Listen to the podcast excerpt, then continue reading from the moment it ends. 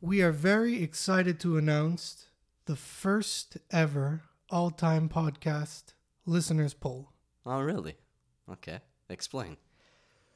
What we're going to do is ask all our listeners to send in a variety of lists. Hmm. What list? We're going to ask our listeners to send in their top 10 albums of the decade, their top 10 songs of the decade, the most overrated album of the decade, Hmm. the most underrated album of the decade, and last but not least, the best artist of the decade. That's smart. Who came up with this idea? We did. Oh. What we're going to do is we're going to take all your lists, all your submissions, and we're going to create the listeners poll based on the results you send us, Meaning me and you? meaning everyone who listens. And we're able to contribute as well because we run the show. I like that. So at the end of it, you'll get the top 10 albums of the decade according to the listeners, the top 10 songs of the decade according to the listeners, the most overrated album of the decade according to the listeners, the most underrated album of the decade according to the listeners, and the best artist of the decade according to the listeners. When is this gonna come out? We're going to do this as a bonus episode at the end of season 2. So right in the new year, early in the new year, Oh, I like that. so people could uh I guess say goodbye to the decade. Take the time also to make your list and really dig deep and figure out what you guys thought were the top tens of the decades for each category. Yeah, what we're gonna do is set up a deadline of December 31st. Any submissions that come in after that will not be valid because we got to record the episode. So send them in as soon as possible. Send them in before December 31st. Yeah, make sure your families uh, know that for Christmas and uh, all the holidays, you guys won't be around because you're going to be working on lists, Lists, like we are doing. Exactly. So send those in. We're gonna get them together, and uh, let's start the episode. Yep.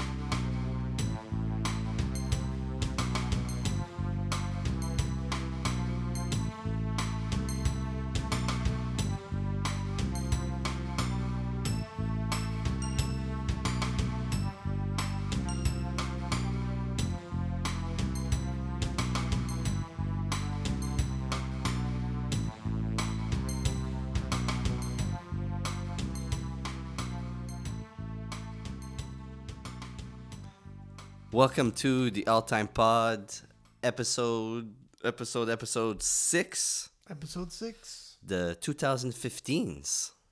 Fuck, we're already at episode six. Why the 2015s? Because after 2014 comes the 2015s. There's only one. There's only one. And let's be honest, it's a pretty fucking damn good year. 2015 was very good. Uh, lots to cover today. I think we got a good episode. Uh, it was a better year than 2014. Maybe not, but the albums in 2014 were good, as we said. There was just not much going on. No, slow. Yeah, but 2015 was a good year for music. Uh, we started as we usually do. First great album of the decade was Sleater Kinney reuniting, putting out um, an album that had been a long wait between their last album. I think it was upwards of 10 years. Uh, it's an album called No Cities to Love. It's a great record if you're into feminist punk rock. Uh, great, great, great music. It's uh, Carrie Brownstein from Portlandia. If you don't know who Sleater Kinney is, maybe that good. I've I've heard of the name before. I just never dug in and understood. So they're all uh, all women's. Yeah, that's it. So it's That's awesome. And they it's punk. it's punk, but it's yeah, we could call it punk. It's a bit more on the it's it's lighter than punk. It's lighter than Bikini Kill, but it's. Oh, that's cool. Maybe I'll check it out. Probably not, but maybe I will. But uh, so this came out in January. So this started off the year pretty strong. Uh, yeah, They're a, they're an old older group. they're f- from the '90s. They that was their peak, the '90s into the 2000s. But I find that this decade there was a lot of groups from like the '90s, yeah, early 2000s that came back in this decade. yeah, I think a lot of bands were maybe trying to figure out what they could do to extend their careers, if even after having called it quits. And it was cool because the festival circuit that we discussed, the things like Coachella, kind of brought back this this demand for bands that were disbanded. Pavement got back together. They got back together. I mean, Devo got back together. There was so many bands that got back together for festival circuits that maybe this has something to do with all those bands getting like reunited. Yeah, but look- things. Look at Osheaga. Look at all the bands that got back together and played Osheaga. Yeah, it's great. It's it's it's really great. It doesn't happen much anymore, but it's great. I think it's fun. It brings it brings people back out and stuff like that. So Yeah, and because we're just because you said that, this is also the year Blur get back together and do the Magic Whip. It's their first album where uh, Graham Coxon comes back on guitars. So it's they, the- I mean, he recorded the last their, the album before this with them and left, but they got back together this year in 2015, and yeah, it was a good year. was it a good Blur album? It was a great Blur album. Uh, it was a great Blur album. As a Blur fan, there are no bad Blur albums. Oh, really? So like Radiohead? No, they no the the very first Blur album, like the very first Radiohead album, wasn't very good. Usually when bands kick off with a very mediocre, okay, or bad album, the rest of their career just like skyrockets. Well, that was it. Those were very interesting times because that was the MTV era. They happen to come from the same. They're both UK groups. They're both from England. So they they they were kind of part of that Britpop scene that most Britpop bands' first albums weren't too good, and it took a minute for them to kind of say "fuck the formula" and let's reach out into things we like to do a bit more. And that's where all these great Britpop bands find their stride. Whether it's Pulp, whether it's Blur, whether it's Radiohead, we're already off topic. Yep, like usual. So let's get onto a topic that this week um, a list came out, right? Everybody's That- doing it would lists. be last week for people listening. Yeah. They're getting this next week, but yeah. Yes, so lists are coming out, right? So Complex put out a list called the best rappers of the 2010s decade. Yeah. So top 10. So I obviously I'm gonna click onto it and I'm gonna go through it. So um, we're gonna do this like we always do. I'm I'm gonna tell you from 10 to 1 or 1 to 10. You're going to What- reveal the list? yeah, I'm gonna reveal the list. I, I know you probably looked at it, but we're, let's go over the list because Yeah. it's very important that we're going over this list of the best rappers of the 2010s. All right? Mm-hmm. And I'm gonna give you my comments as we go through it. So you want to go from 10 to 1? Yeah, let's, Okay. So let's not spend too much time. no, we're gonna go quickly. I'm gonna say my comments and then we'll we'll get we'll jump back into the 2015s. Yeah. So number 10, Mhm. Pusha T. Okay. Okay, right off the bat, bat, I do not think Pusha T needs to be at number ten. Not like definitely not number ten for me. It depends what else is on the Okay. list. Well, the way they made the list was they gave you the ten, and there's like a little information about the album that they put out in the decade, Yeah. their singles, Mm-hmm. where they were on the Billboard charts, like which songs made the Billboard charts, biggest Billboard hits this decade. I don't think that matters. To, I don't think that applies to whether you're a great rapper or not because the A hundred- Billboard charts is full of. I agree with you 110%. And they probably did make this list based on that. So Pusha T, number 10, he does not need to be a number 10. If it was up to me, he'd be in the top five. So he needs to be higher. Okay. He needs to. You made you made it sound like he didn't need to be on the list. No, no, no. He's definitely on the list. For the 2010s, he definitely needs to be on the list. So, he's number ten.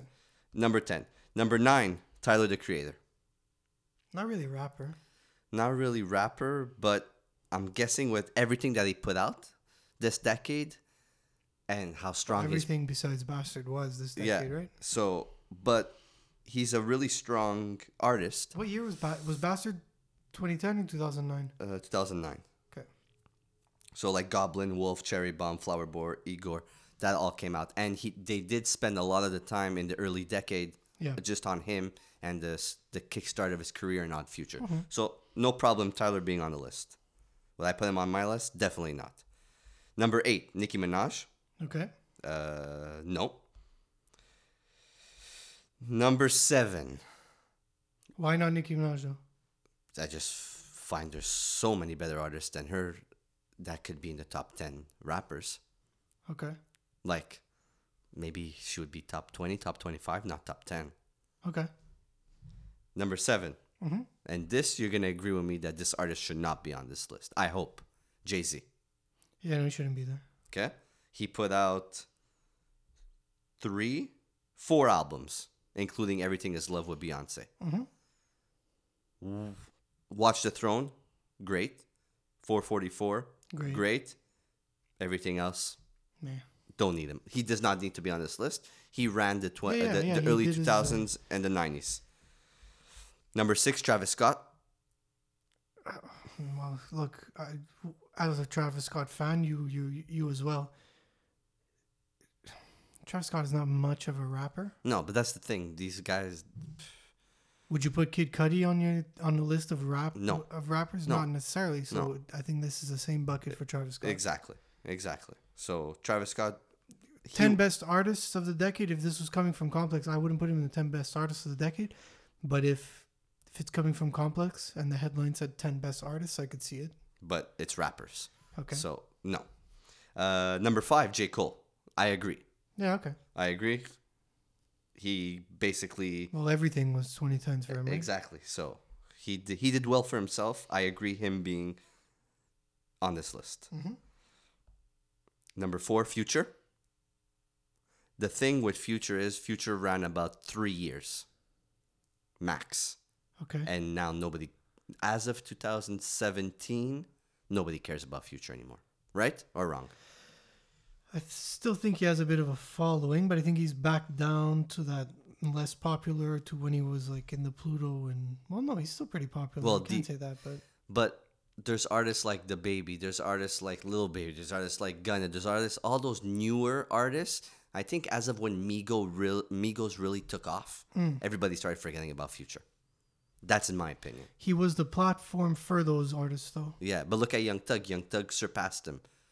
Travis Scott surpassed him. Not same boat, but same, still in Yeah, the okay. same sound. I don't, I don't agree. Again, we're talking strictly on best rappers of the decade.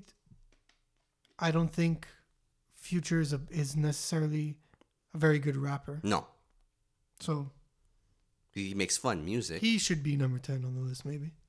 Yeah, maybe. Very repetitive. But anyways, number three, Kanye West.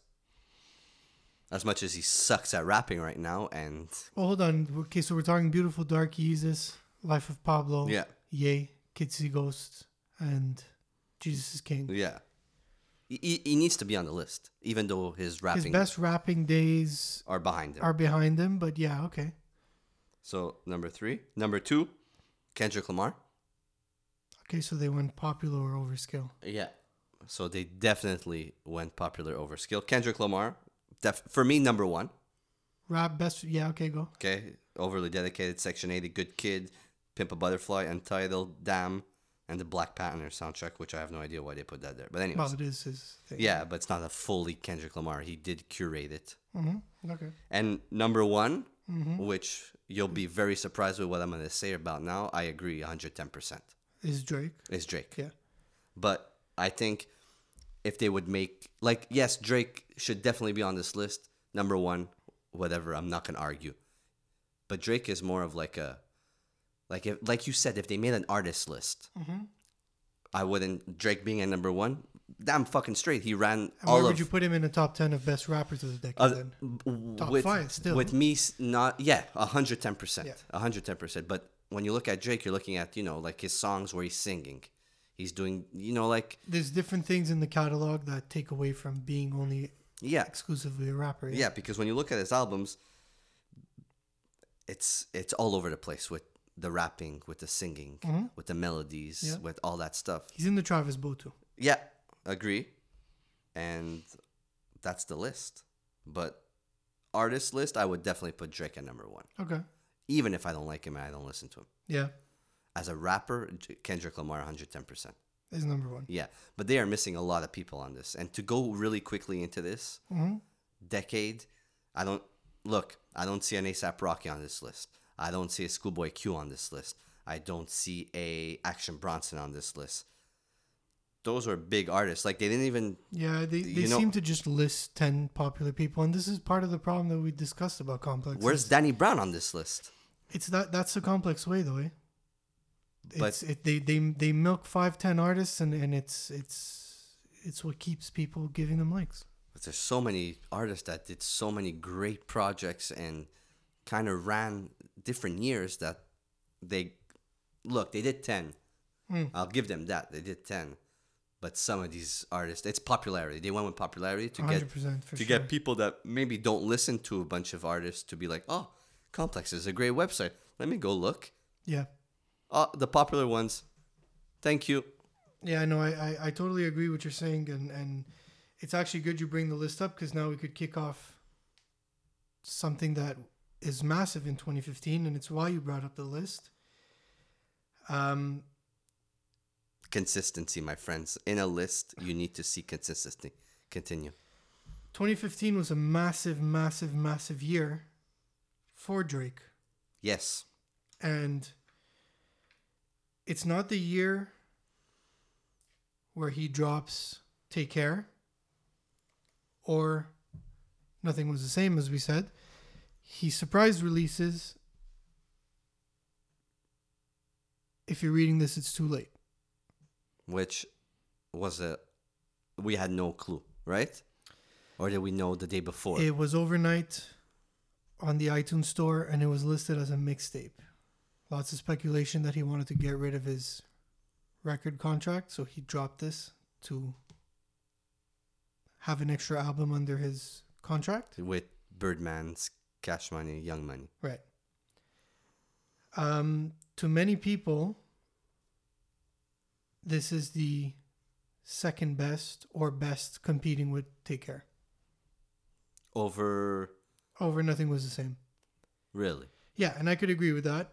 I think uh, this was a very interesting period for Drake because when this album came out, I think this album really showcased him more as a rapper. Versus, of course, he's still the artist. He's still doing the singing and the usual, like he's got his usual bag of tricks. But this is his best work as a rapper, I would say. What is where is it where is it on your list of Drakes if you have to give me your top 3 Drakes? It jumps between two and three with nothing Okay. was the same. 'Kay. Take care is the ultimate one, if you ask me, and then between two and three, it could be this or nothing was the same, depending on the mood. Which makes total sense because those are his three strongest albums. That's the trilogy of Drake albums. How many songs on this project? 14? It had quite a bit. No, no, it was a longer. It was a longer one. It was nineteen.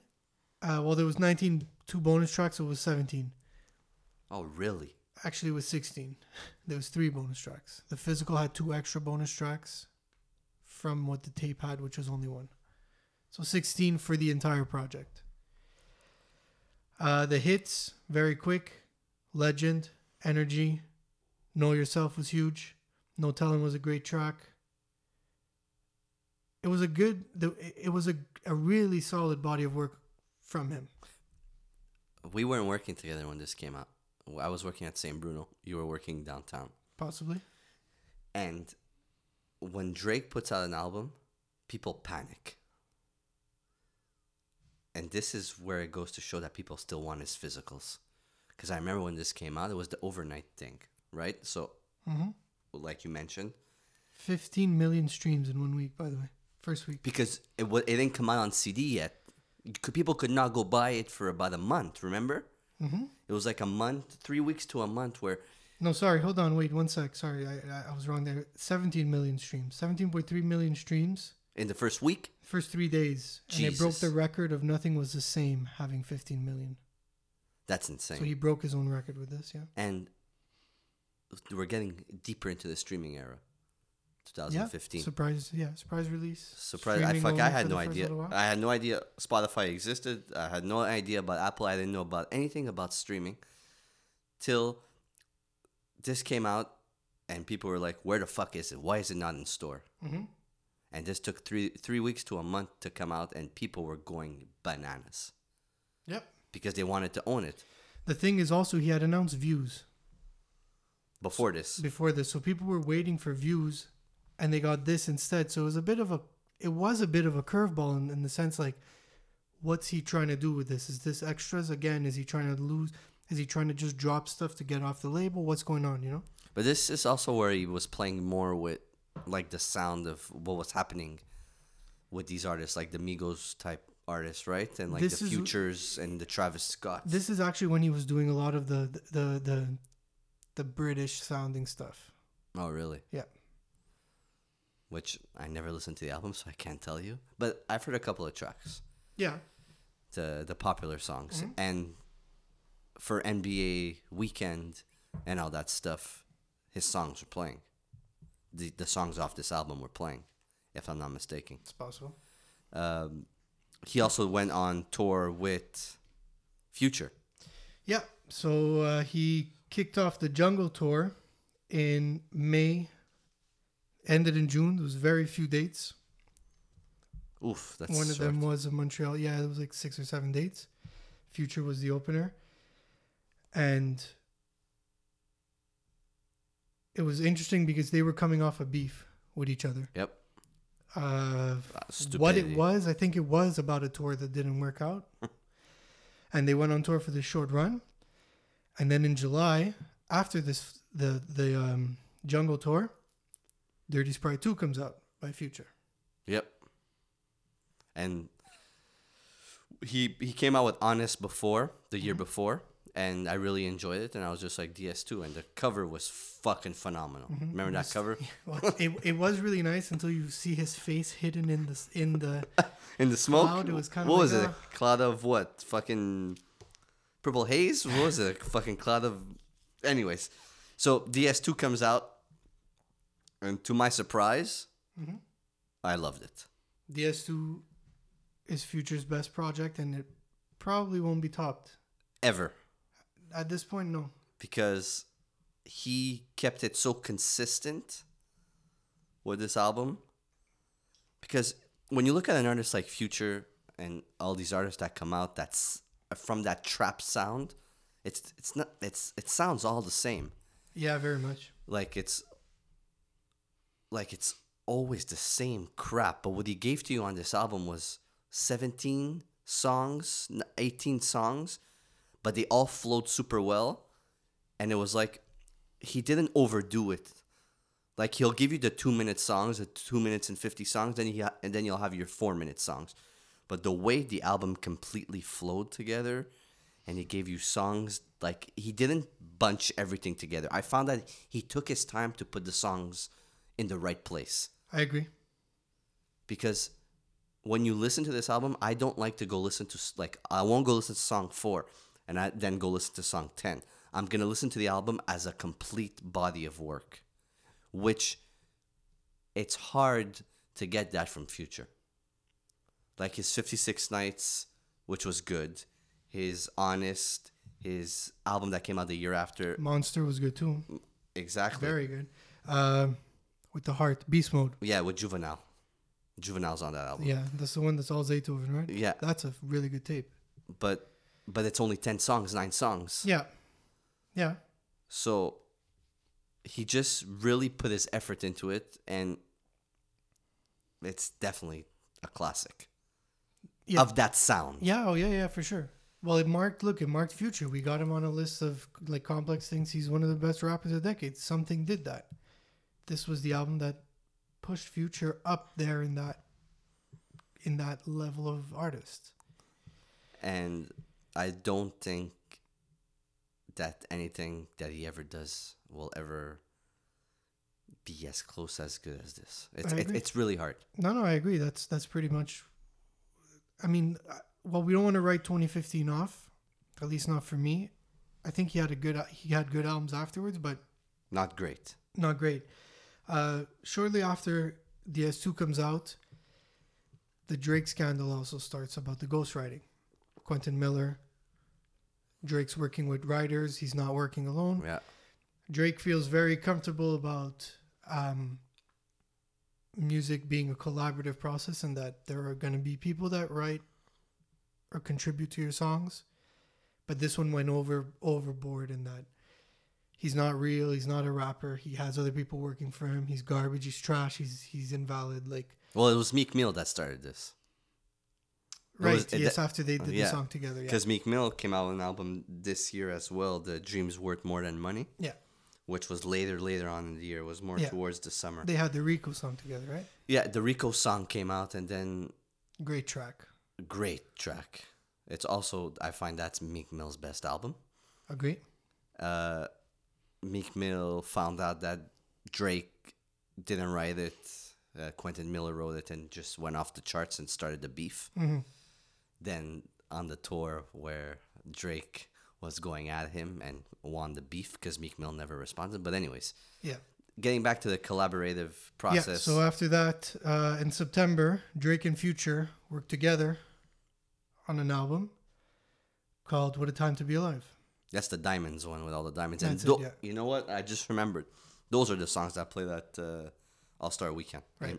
The NBA Weekend thing, whatever it's called. That's it. Those are all the videos were all from that album. Okay. What was the song Jumpman? Yeah. Well, that. Yeah. Yeah. Yeah. Which is a really good song, to be Yeah. honest with you. Well, it's a good set of. It's a. It's a good, short collaborative album. It doesn't. And, and this is very important because we spoke about the Watch the Thrones and how everyone's waiting for a Cole and Kendrick or another collaborative.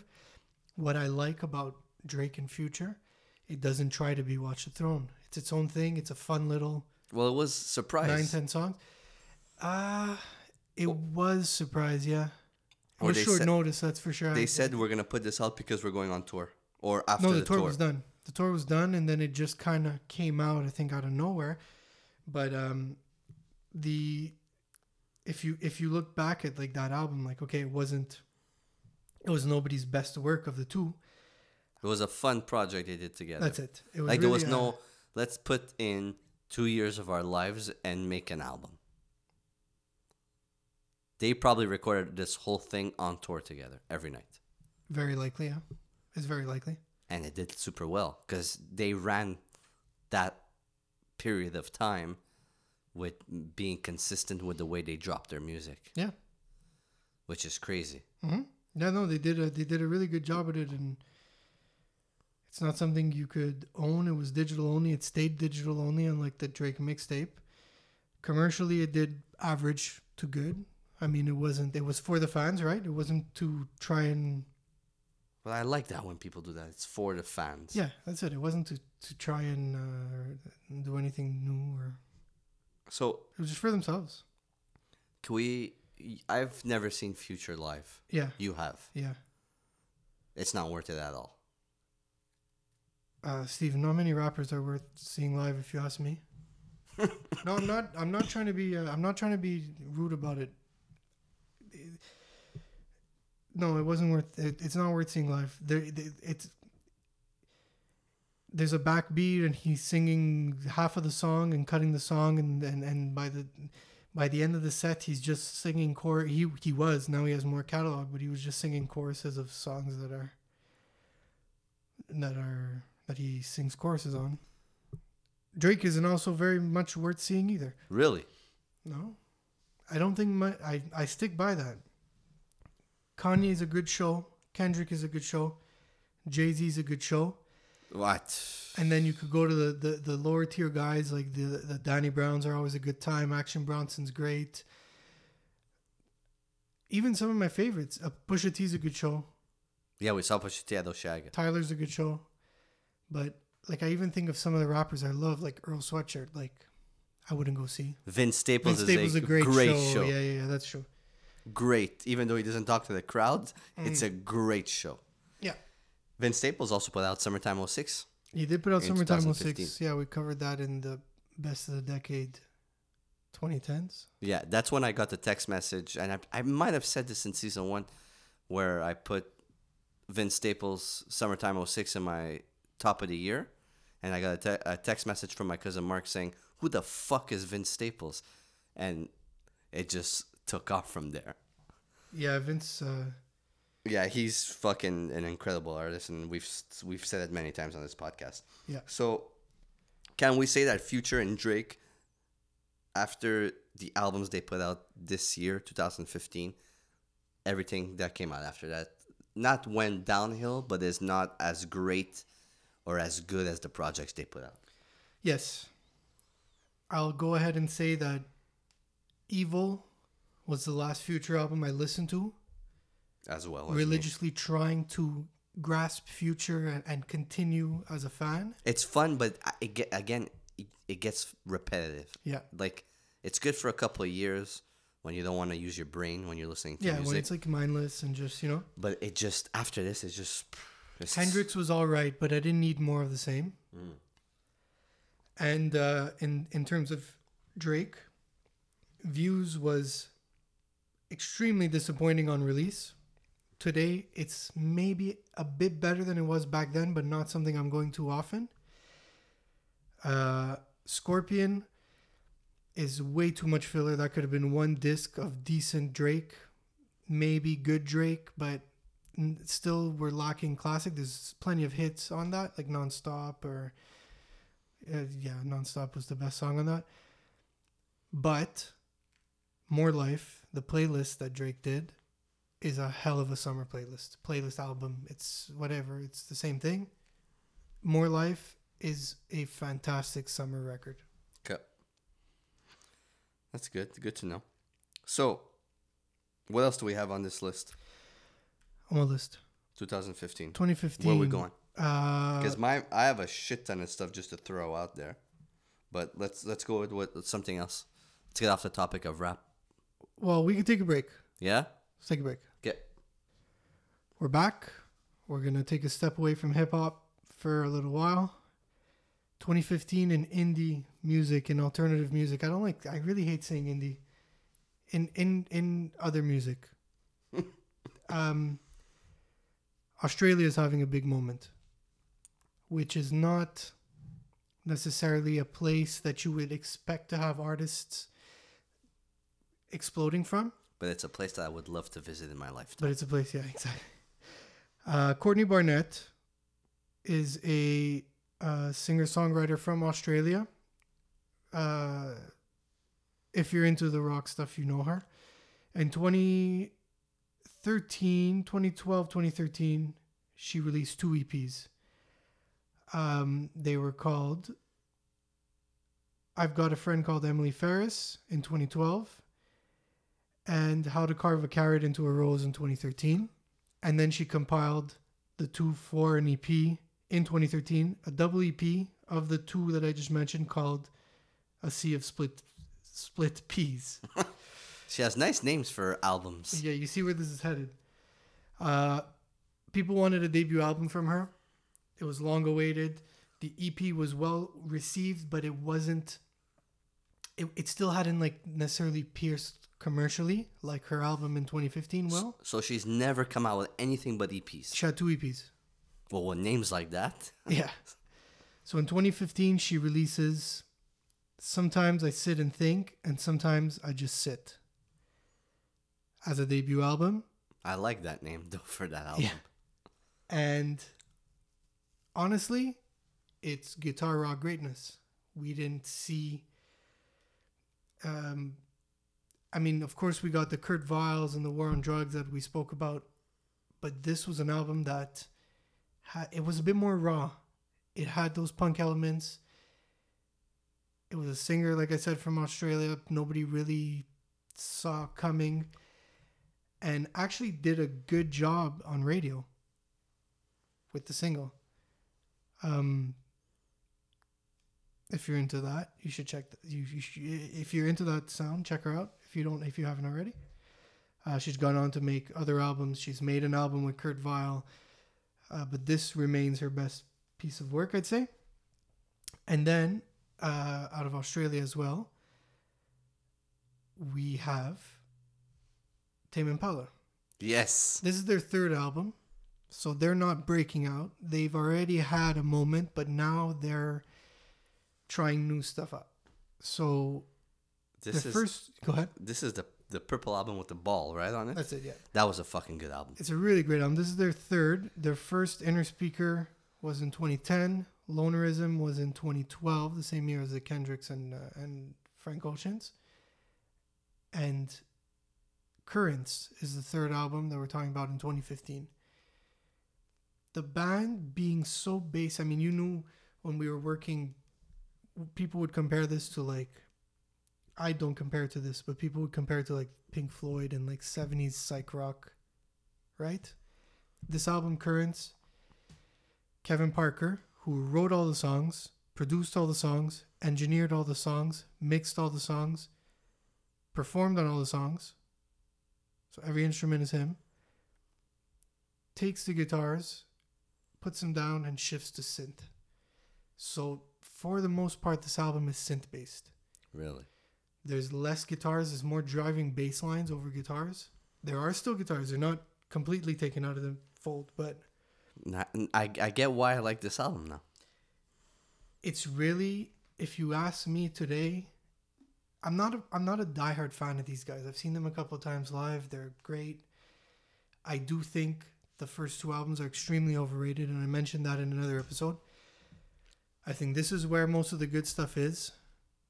Rihanna takes one of these songs and covers it for Anti as well. So this is the album that kind of gets them more into the mainstream, but they're just better in the mainstream. Their pop, their their their uh, inclusion of pop sounds in their music really helped the band develop into something more. I want to say eternal, something that people will look back at and be like, "Shit!" Like these guys were part of this decade full of hip hop and full of pop, and they did something of yesteryear in a new way and fresh. Kind of like the war on drugs. but like, they're not just doing the basic rock indie style.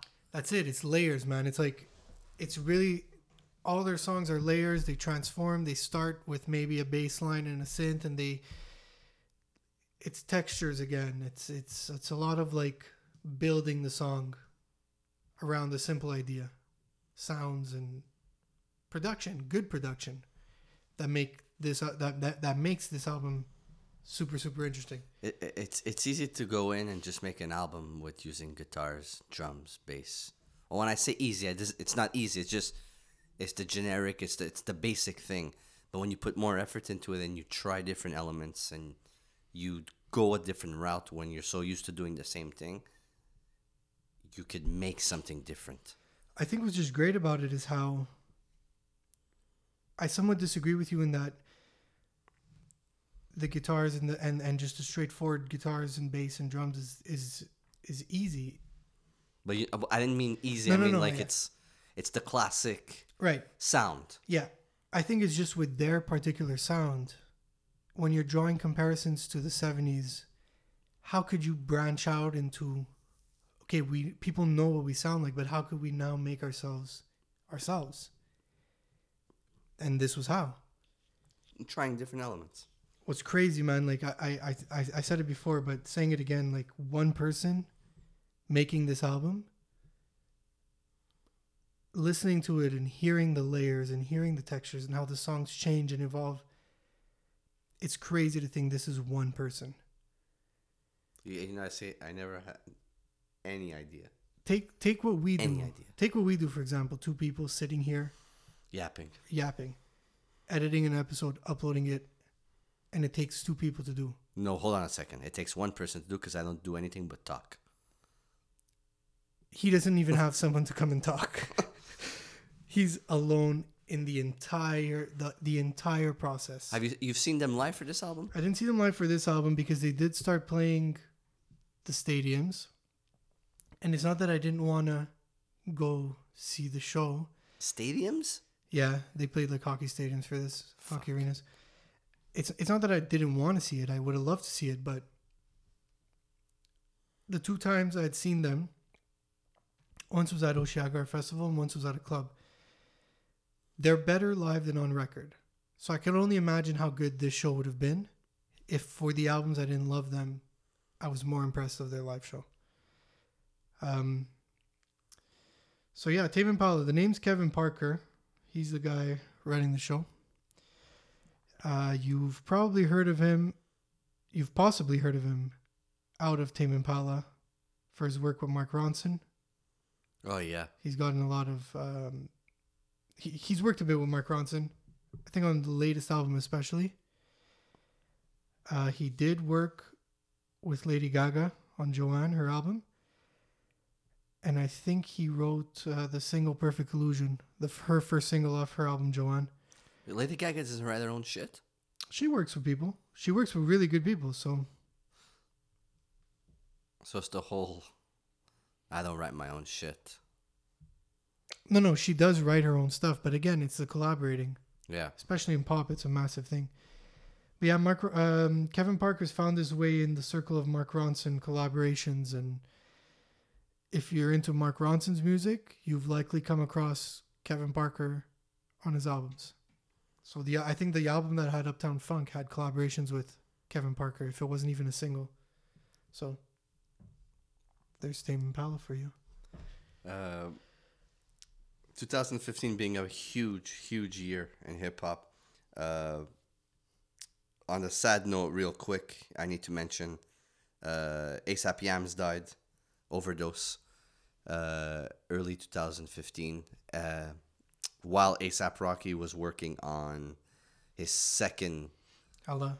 Allah, uh, which to me is his least best. But yes, uh, it was a darker album, and I'm guessing because of the fact that ASAP Yams had passed. Uh, you could see on the album cover where it's it's like ASAP Rocky's face, but then like taking off or putting on a mask of ASAP Yams. So ASAP Yams died overdose, 2015. Uh, big sad death. We don't usually do this on this podcast, but uh, one of probably both of an artist that we love a lot Yeah.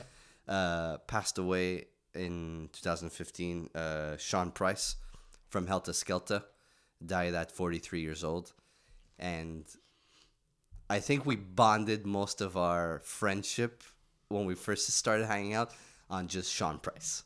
Listening to Random Axe, listening to Heltah Skeltah, listening to Sean Price albums, uh, and spending a lot of our time on YouTube in your basement, looking for Sean Price interviews. the Hurricane Katrina. the. Hurricane Katrina one, where he was wearing goggles and was a reporter, uh, where he opened up his own studio to teach people, how, to rap. People how to dress. Yeah. like like it was it was it was it, it was a bond that we had and I remember when I found out that he died I w- we were I actually came back to work downtown with We were working with. And we was- were working the day that he died. yeah, it was a. Saturday. Uh, I remember my reaction. I was in the bathroom taking a shit, and I was texting you saying, "Do you know who died? Do you know you, who you died?" Thinking you would answer your phone on the floor, which what you did, and That's how I did it. Yeah. yeah, and then I we came onto the floor, and it was just it was like it was it was a shocking moment when somebody passes away that you grow up listening to that not that you idolize, but that you really have a connection with. And I've seen Sean Price live front row where he's rapping to a woman who is pregnant at her belly. Yeah. Like The guy was a big. Here's here's here's. I remember the death, in that the guy was a like a big joker, like the the rapping to the belly, or the um reported reporting Hurricane Katrina. When the when the news broke that he died, it came from his official page, I believe. yeah, his wife took over his page. So the first thing I thought was he's he's playing. Yeah. I uh, yeah He's doing he's out he's he's he's fucking around. yeah And then it was like, oh shit, like you're waiting for the joke to kind of end. yeah. And no, it was not a joke. We even said a couple of months later, fuck, imagine he just comes out saying he's alive. That he didn't want to do this anymore. Yeah. Like, No, it's not. Uh, no, but it just, it like, even Jay Z took time to pay homage. yes, because Sean Price was a wordsmith. He If you like punchlines and wordplay, and just stupidity. Go listen to Sean Price. Go listen to Heltah Skeltah, and he revived his career. Don't forget, because Heltah Skeltah Nocturnal, which was on our top 100, uh, for a while he wasn't making music. He was actually working construction, and then his career just went back and just blew up after he came out with his first album as a solo artist, Monkey Bars yeah, and then with Jesus Price Superstar, uh, Mic Tyson, and the amazing mixtapes that I am very fortunate of owning. So yeah, uh, rest in peace, Sean Price. Uh, Action Bronson came out with uh, Mr. Wonderful finally. His first debut studio album. studio album on a major record label, Mhm. which was at first really different but grew on me after a while. Because I remember we, I, I don't know if it was the same thing for you. It came out and we were going back and forth, I Uh, think, of it. I think I, I always kind of liked it and still like it the same way. And the reason I'm plugging this in is because Action Bronson is kind of like Sean Price. The joking, Yeah, the well. Punchlines, yeah. the amazing wordplay and stuff like that. And we saw him the year before, two years before that, and we were supposed to see him at Osheaga, but canceled his set last minute the day of Osheaga because of um, there was a petition for him not to play festivals, and he just said fuck it. And this is Yeah. 2015 is actually the first year I go to Osheaga, and it was mainly for him, Pusha T, uh, and Kendrick. No, OutKast. I don't remember seeing Bronson at Osheaga. No, but he was supposed to be on that list. Oh yeah, yeah, okay, yeah, Yeah. okay. Sorry, I missed yeah, that. he was on the list, but canceled because of the petition that they signed. And that year, yeah, that year was OutKast. This was the year 2015 was the reunion year for OutKast Yeah, that we saw, which was probably one of the my favorite shows of all time. it was. Yeah, So that yeah, was a big. That was a big summer tour. That made a lot of noise. The, they played the festival circuit in 2015, and um, that's it for them. yeah, no, that was their. They were, but they headlined all the major festivals in 2015. OutKast. They opened up with uh, their first performance at Osheaga. Uh, Osheaga at Coachella. Uh, Coachella, where I waited up did, till yeah. two. Did you? You waited Yeah, up two. that, yeah, waited up till two in the morning to see them, Yeah, and the sound was as bad it as was terrible. somebody vomiting. And then Osheaga, Lollapalooza on that. Well, they always run on the same weekend.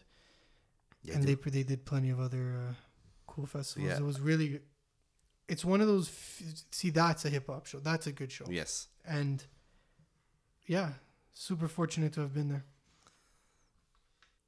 After 11 years in the making, um, there's a bit of rumblings about we're finally gonna get this album. I think once every two years, within those 11 years, we would hear about this album possibly coming out, right? Yeah. Uh, it gets scrapped completely. What was this album titled? The album was titled Detox. It was the third studio album by Dr. Dre. 11 years in the making. And you can actually go on YouTube. You can actually go on YouTube and see studio sessions from Detox. So, 11 years of saying this album is going to come out. Continue. Uh, it gets scrapped. Uh, that was on the 1st of August. Uh, on Beats One radio show, he says scrapped. So, what's going to happen next with him? Uh, he had a new album completely titled Compton a week after announcing that Detox was scrapped. And this is Dr. Dre we're talking about, Yeah, so if we didn't mention it. So that was quick. After scrapping one, he was really quick to give us the next. the that year straight out of compton came out and people were going crazy. We went to the movies. Everybody was like fuck this is an excellent movie. Finally we get a biography A biopic. biopic and it actually comes out almost perfect. Why? Because dr dre was behind him why? Because ice cube mc ren dj Yella, they were all behind it. So they were able to tell the story from the artist's point of view with the artists involved in the movie. So it was a big whole thing. Straight out of compton there was so much hype around it it it was amazing to me one of the best movies on hip-hop all time and people are probably gonna fucking tell me I'm out of my mind, but fuck you. And Dr. Dre feels like it's the right time to put out an album titled Compton, where he's from. And you're expecting, you know what? He probably just changed the name and it's gonna be Detox. That's what I thought. I know he said he scrapped it He's Be- rebranding it rather than Exactly, rebranding it because of Compton. So you know what? Everybody's listening to the Futures, the Migos, the Travis Scotts, the Young Thugs. I think now is a time where I can come in after so long of being gone because people are paying attention to Straight Outta Compton, because people are paying attention to my life and my legacy, I'm gonna be able to put out an album now, and people are gonna be like, "Whoa, it's Dr. Dre." It's time to go back to listen to him. Or who is Dr. Dre? I'm gonna go watch the movie and I'm gonna go listen to his music. So he did it at the right time. The way he built this album and put it together was perfect. Yep. And it was like a week where we had to wait for it. Yep. And we had absolutely no idea what we were gonna listen to. What did we listen to? In my opinion, Now we're talking. Now we're covering the music. Did we cover the release? What's up with the music? I was blown away. Okay. I heard things that I didn't think I was gonna hear. I heard a adult version of Yeah. you know like like I heard adult Dr. Dre Yep. not doing what he did on the Chronic and on 2001. Yep. He like he blew me away because even his production Mhm. didn't sound like it sounded. It it was polished. It was mature. It was an like you said, an adult version of Dr. Dre. There's just one thing I always say, and I spoke about it with you. I've spoken about it with others, but hip hop is a relatively young genre of music. Mhm. It's only been around for about 40 years. Our list covered 40 years of hip hop, the top 100. A lot of the artists that founded the genre, founded the style are either completely out of the mainstream. If you want to talk about the KRS Ones, the Run DMCs, they're still around, they're still doing their thing, but they're gone. Yeah. You don't hear of them. Then you have the Wu Tang guys, like the Ghostfaces and the Raekwons, that are still talking about selling coke and streets, and they they've got a talent in doing that and rapping, but they're no longer evolving as artists. No. Agree. And my f- fear for hip hop is that a lot of the older artists, like a Dr. Dre, need to reinvent the way an older hip hop artist could continue to make hip hop. And and Compton did that. Yeah. And there's another album we're going to talk about that did that later that I think did it even better. But right now we're talking Compton. This is a guy that oversaw a project that still has hip hop all over it, but it doesn't boast what young hip hop does. No. It's really, like you said, it's mature, it's adult, and it's good. It's not corny. It's not. It doesn't sound like you're listening to a guy who's like past his days of doing, you know. He doesn't write all his lyrics either. And there's no, and there's absolutely zero. Well, it was always the case. It was always the case. so. If it's Since fine for Dre to do it, it should be fine for Drake to do it. Yeah, since NWA days, Dr. Dre hardly ever wrote his lyrics. Look, I could be wrong, but it's been said that Ice Cube wrote his lyrics, MC Ren, and on this album, so many writers, Kendrick Lamar, Yeah. Eminem. Well, we got to cover that because we said in uh, when we spoke about the Chronic in 2001 how he pushes people along with his project. Well, that's what he does. Yeah. He, first off, I've seen an interview interview where Dr. Dre says, "My albums, I did not even want to rap on them. That he was told by Snoop Dogg, Jimmy Iovine, to rap on the albums. He just wanted to produce Yeah. the Chronic and 2001, but he was kind of led into it of you need to rap on your albums. He didn't want to do that stuff. You said you said he just wanted to produce. I want to put something clear because when I was editing last episode, I said something that sounded a little like I was discrediting. I made a comment about the hip hop producer not being the producer. Not the, the- term hip hop producer isn't the same as the music producer. I that that doesn't mean that music producers can't produce hip hop because Dre produces like a real producer. You see that how it sounds? That's producing. And yeah, getting to the point, he never wanted to rap. He just wanted to produce music, and you could see how much effort he puts into his finishing product because no matter what album he's put his hands on comes out crystal fucking clear and sounding perfect. So the artist he's pushing on this, contrary to, he goes back and he gets the Snoops and he got the game on this because he didn't release something when he when the game could have been pushed. The game's made it now. He's got Eminem on it as well. That's a a go to for Dre. I don't think that'll change. Yeah. And they on this album they're like back to what they were doing.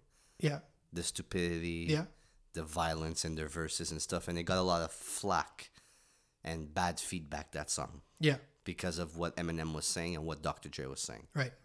He wants to. He goes to get uh, Xzibit again. Yep. Who? I mean, what has he done since the show? Right. Nope. Uh, Cold One Eight Seven M was uh, was on previous projects as well. But he's moving in with the new artists and giving you new guys from where he's from again that people need to pay attention to. Kendrick, of course, we've already paid attention to. And when those two are together on a track, Yeah. it's It's yeah, it's for sure. it's next level because I look, I might be wrong, but this is the first time Kendrick is on a Dr. Pro- Dr. Dre produced track. He, the, so the tracks on Good Kid weren't Dr. Dre. There was produced? not one produced track on Good Kid by Dr. Dre. You sure about that? He executive produced the album, Right. Okay. but he did not produce any songs Okay. on it. I'll take your He- word. You he- know better. It's not that I know better. He, it's just I read up on it, and he's had his hand on certain things on the album, and I'm sure the same thing for To Pimp.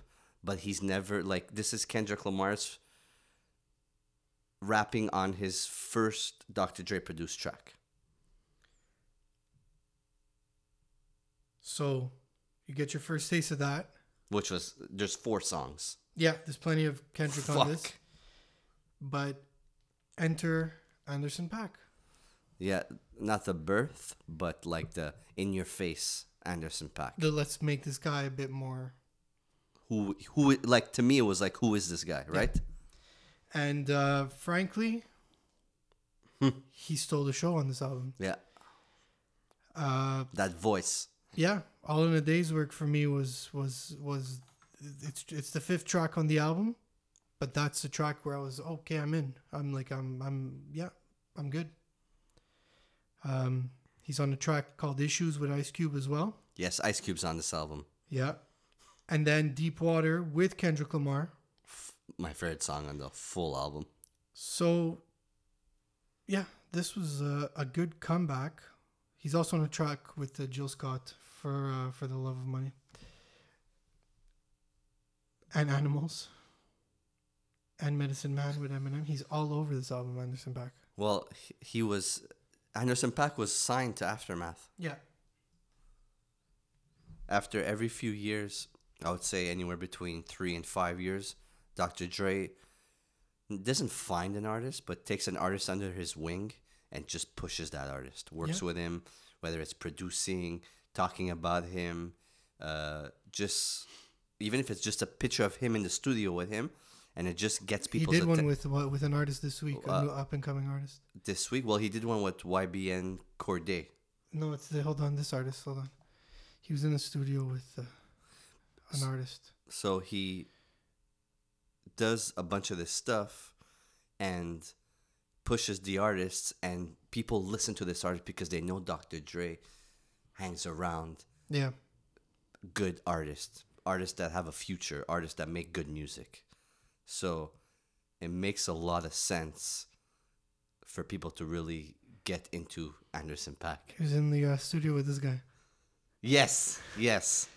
Uh, so yeah, there was a new picture, by the way, that Steve just sold me. Uh, go check it out on Dr. Dre's Instagram or this this new Jesus guy uh, in the studio with Dr. Dre.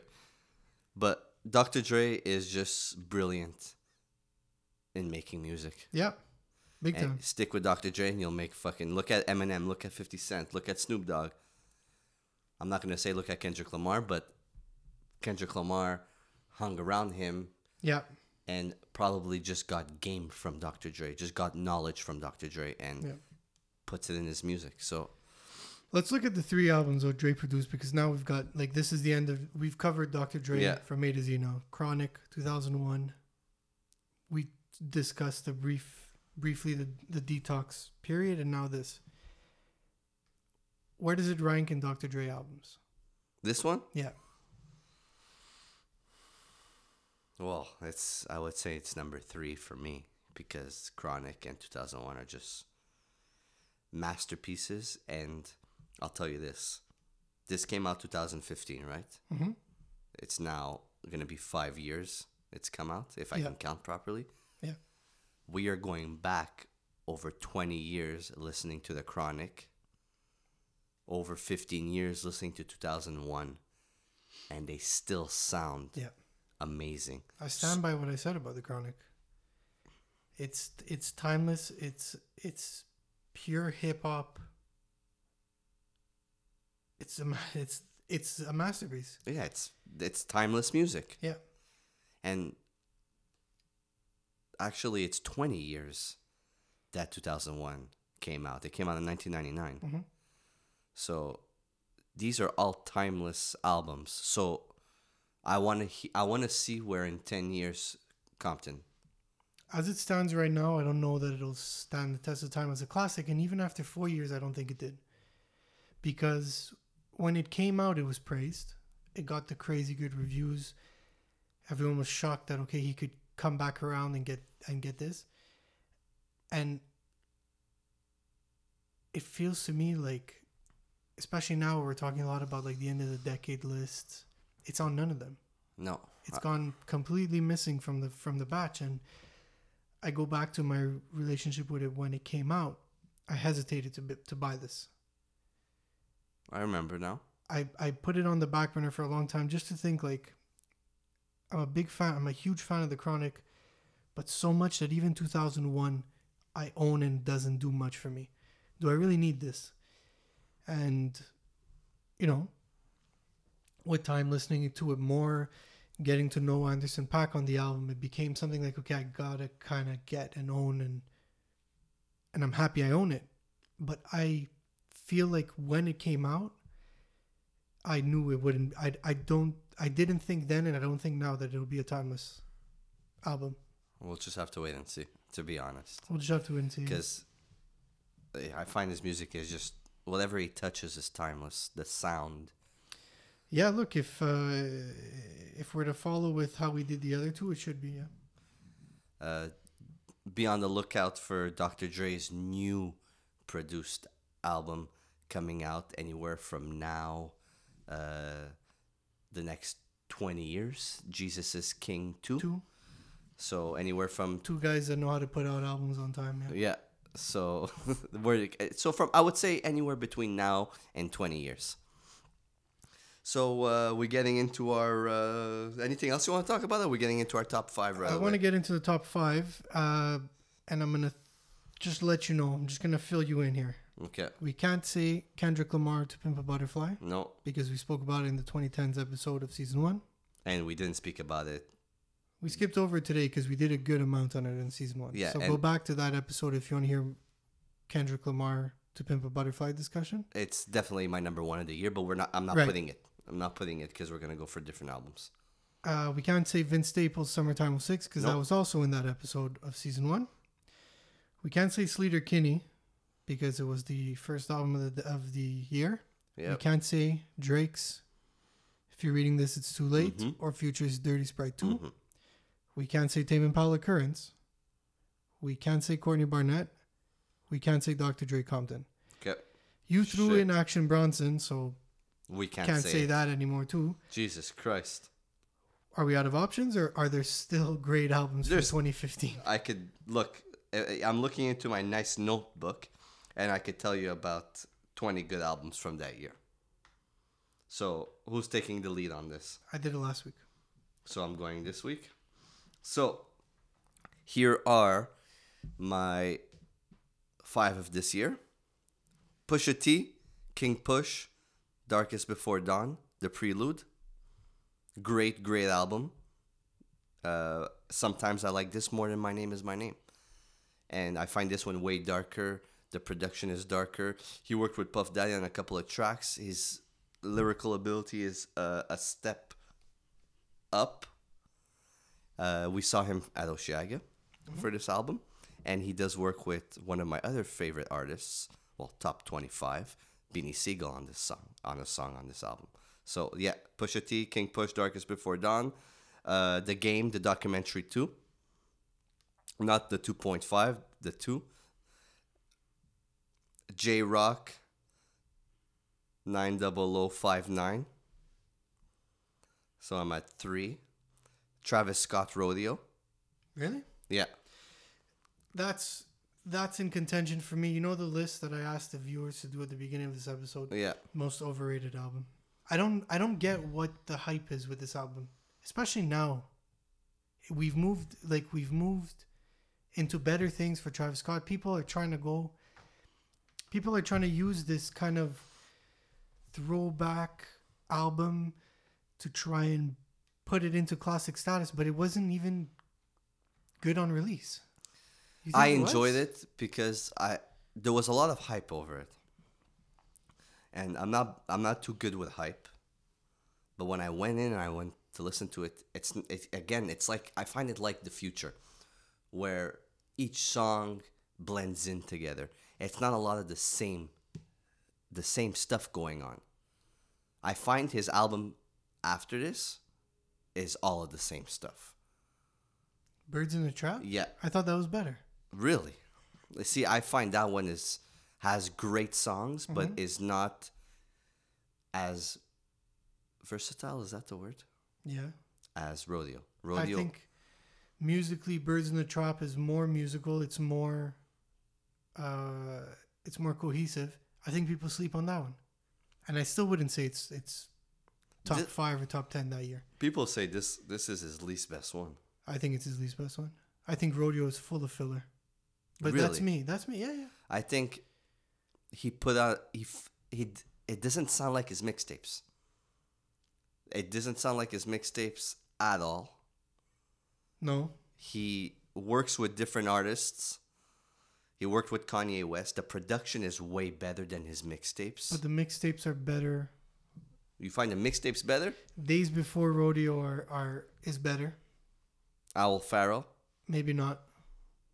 Owl Pharaoh was too fucking loud. Uh, I just find the music is better on this. Fair. And when I go back to it, it's an easier listen to than a lot of his other stuff. There are great moments on it. I'm not Like talking about we're not 90210 or Yeah, and but it's, it's that sound was nowhere to be seen on his mixtapes. uh I don't find. Okay. I thought Days Before Rodeo was pretty clear that this is where he was headed. I think Rodeo was more of a stepping stone into Birds in the Tr- Birds in the Trap and and in finding his real sound. And then in Astro World where he perfects it. I do think Astro World is his best album. I do think that should be the one that people throw back in 5 years, not Rodeo. You saw, you saw his growth in his albums till Astro World, Absolutely.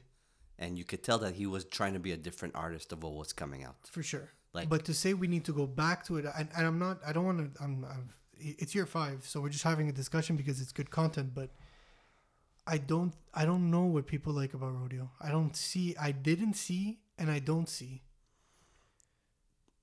People like his mixtapes more than Rodeo. I I could agree with that. Yeah, I could. It's an easier listen as well than his mixtapes. His mi- his mix his mixtapes don't flow at all.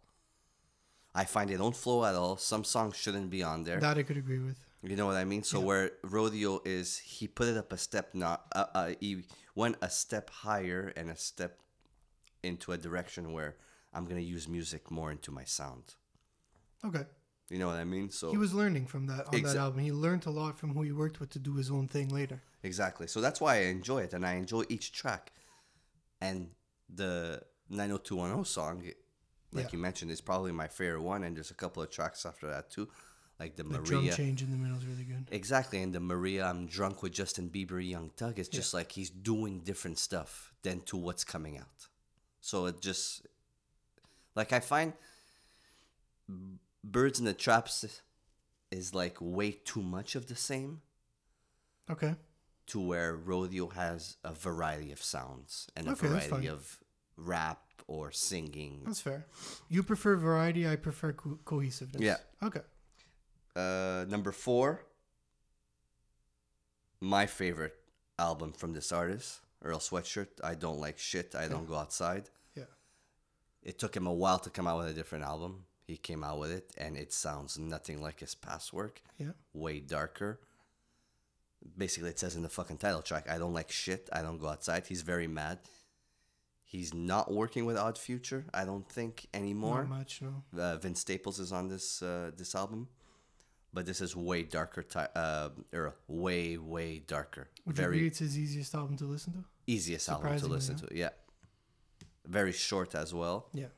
Uh, he really stepped up as a lyricist on this album as well. And number five, believe it or not, and I listened to it yesterday, and I'm like, this was fucking great. Now, when I say great, is it gonna be on the top 100, top 150 of the decade? For me, probably. Okay. For you, definitely not. Okay. But I'm putting it in Wale, the album about nothing. Oh wow. Okay. Uh, this is where Wale worked with Jerry Seinfeld. Yeah. Uh, Jerry Seinfeld did the intro, the outro, the skits. There's also Seinfeld skits in this. This was a long awaited album because of the name and because of working with Jerry Seinfeld, because Wale had the mixtape about nothing. And then the second one that followed, I can't remember what it was called, but again, it had something to do with Seinfeld. And he finally put out this album, and I find it's a great body of work, his best body of work. I don't need to listen to anything else from Wale. This album really, like, you know, when you find something about an artist that you like, and you're like, if he continues on this path with his music, this is who he is as an artist. I find he doesn't really do that after this. Like, he makes good music, but not as good as this album.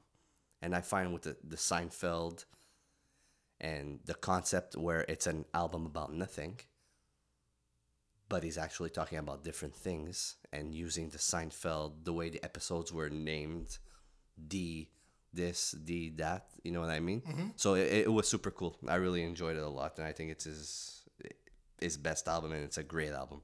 Good list. You ready for mine? Yep, before I cough out a lung.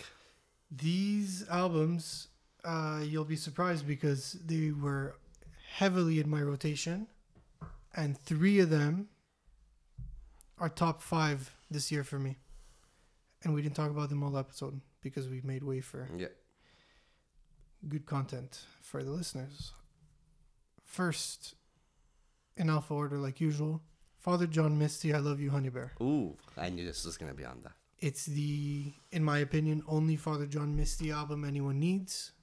Father John Misty was a member of Fleet Foxes until he left the drum set to go do his own thing. Actually, he had plenty of albums as Josh Tillman before being Father John Mhm. Misty, but breaks out as Father John Misty and breaks out with this album. It's his best. It pretty much sums up everything he does as Father John Misty the best way. So if you need just one, because his other albums could be intense to listen to. Some of our friends would say the one following is the best. Some would say the one before is the best. I kind of stick with the popular opinion that this is the best. He makes amazing, amazing artwork for his albums. Yeah, he also uh, song wrote for Beyonce, Ooh, so he's in that boat of Ezra Koenigs from Vampire Weekend uh, that that branched out into hip hop and pop Really? music. Yep. Second is not something that I think many people are familiar with. It's a band called Hop Along. They are um, pretty much. I mean, I don't want to call it. It, it varies from folk to to indie. The indie folk, it's a bit punky sometimes, uh, but they're a band from Philly. This is an album called Painted Shut. So, Hmm. if you want something uh, rock oriented, you don't know, hop along, Painted Shut. Third album is Jamie XX in color. So Jamie XX, for those of you that don't know, is the producer of the title track on Take Care. He uh, he was a member of the XX, self-explanatory, and he branches out here to do his own album. Um,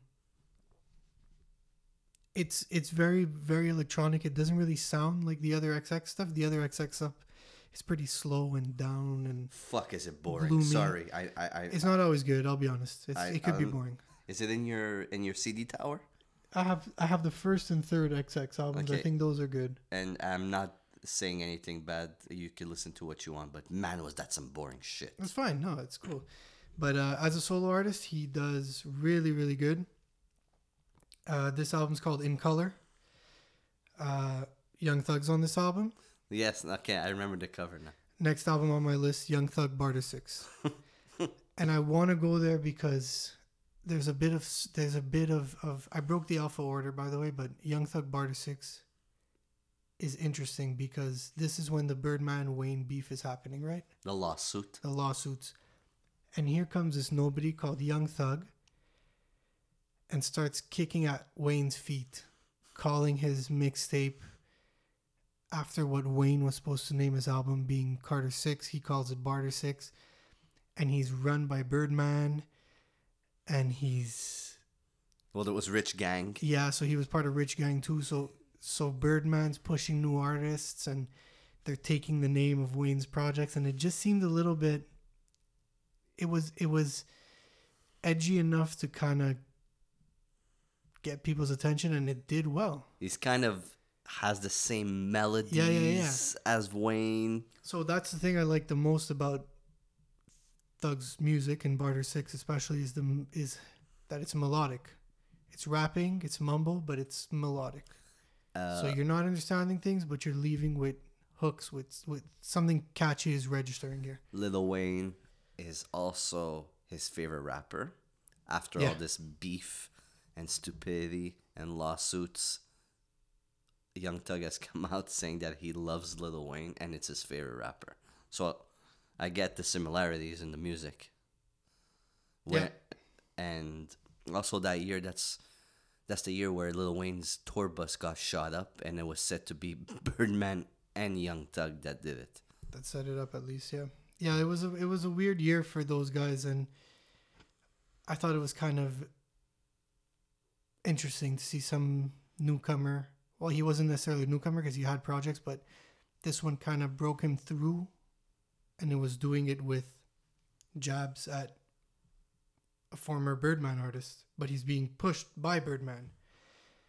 So it's uh, it's fun. It was it was a great a great tape or album or whatever it was. But the best album that we didn't talk about today, and I pushed it down after to segue into Young Thug from Jamie XX. Sufjan Stevens, Carrie and Lowell is arguably the saddest record of the decade. The album by mom. Yeah. It was uh it's a very, very deep album about his mother who recently died and his relationship with her being unstable but his stepfather taking really good care of him anyway it's a it's it's a heartbreaking album one of the most one of the heaviest of the decade. I could think of a few others that are probably up there, but Carrie and Lowell, Sufjan Stevens is it'll go I think it'll go down as his best album. I know for the indie fans you consider maybe Illinois his best record, but Carrie and Lowell for me is my is his best. We both have two depressing albums on our top fives. What was yours? Earl Sweatshirt. All Oh, right, yeah. shit, I don't go outside. It's crazy that we're talking about all these albums, Barter Six, uh, the Drake, the Futures, and I don't remember everything coming out in the same year. This year was probably leading like past the the Kendrick and Frank Ocean year, which was 2012. This was the next big year. Yep. And for you guys who are following us and, and listening to the episodes and going back to the albums, just a heads up for 2016, Attache Tatsuk. I had a top 50 for 2016. It's true. I had a top 15. but you listen to a lot more music than me. 2016 is just even more insane and it's probably like looking back at what we got to cover in 2016 it should have two episodes It should be like a a two hour, two hour and a half episode. for 'cause- 2016 we'll go off man there's so much to cover and I'm telling you now, with the notes, we're just gonna just fucking go in and just talk, because it's gonna be intense. Because my list is two pages long. for 2016 yeah It's it's gonna be crazy. It's probably one of the biggest years in music. One of the biggest years in hip hop. yeah Like yeah for sure and 2018 was another big year, but 2016 was explosive. yeah so i think that's all we got for 2015 uh as we said start filling out those lists we want best your favorite albums of the decades your top 10 favorite albums of the decade If you can do a 10, Yeah, top 10 songs, most overrated album, most underrated album, and best artist of the decade. We're going to handle the rest. And in the new year, very early in the new year, you'll get the, the, the listeners' poll. Yep. The all time podcast listeners' poll. for the first sure. ever. First ever. Can we do a top 10 rappers? Or can I do a top 10 rappers of the decade? Yeah. Okay, cool. But it, like, you can't just hijack the fucking thing with Griselda. Um, I, am definitely going to be three on that list from Griselda. Uh, more to come on Griselda, FYI 2016.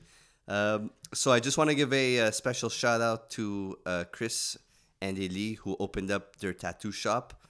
Uh, really proud of them. Studio Bad Vibrations in Longueuil. Uh, if you want to get tattooed, walk-ins, uh, go check them out. I'm really, really proud of them because this was a project that was uh, in their mind for a long time. And when you see friends who do something amazing, you shout them out. So check them out, Studio Bad Vibrations, at Studio Bad Vibrations on Instagram. And they are at 110 Rue Saint Louis, Longueuil. So check them out. Uh, really proud. And uh, that's it for me. Thanks, guys. Have a great week.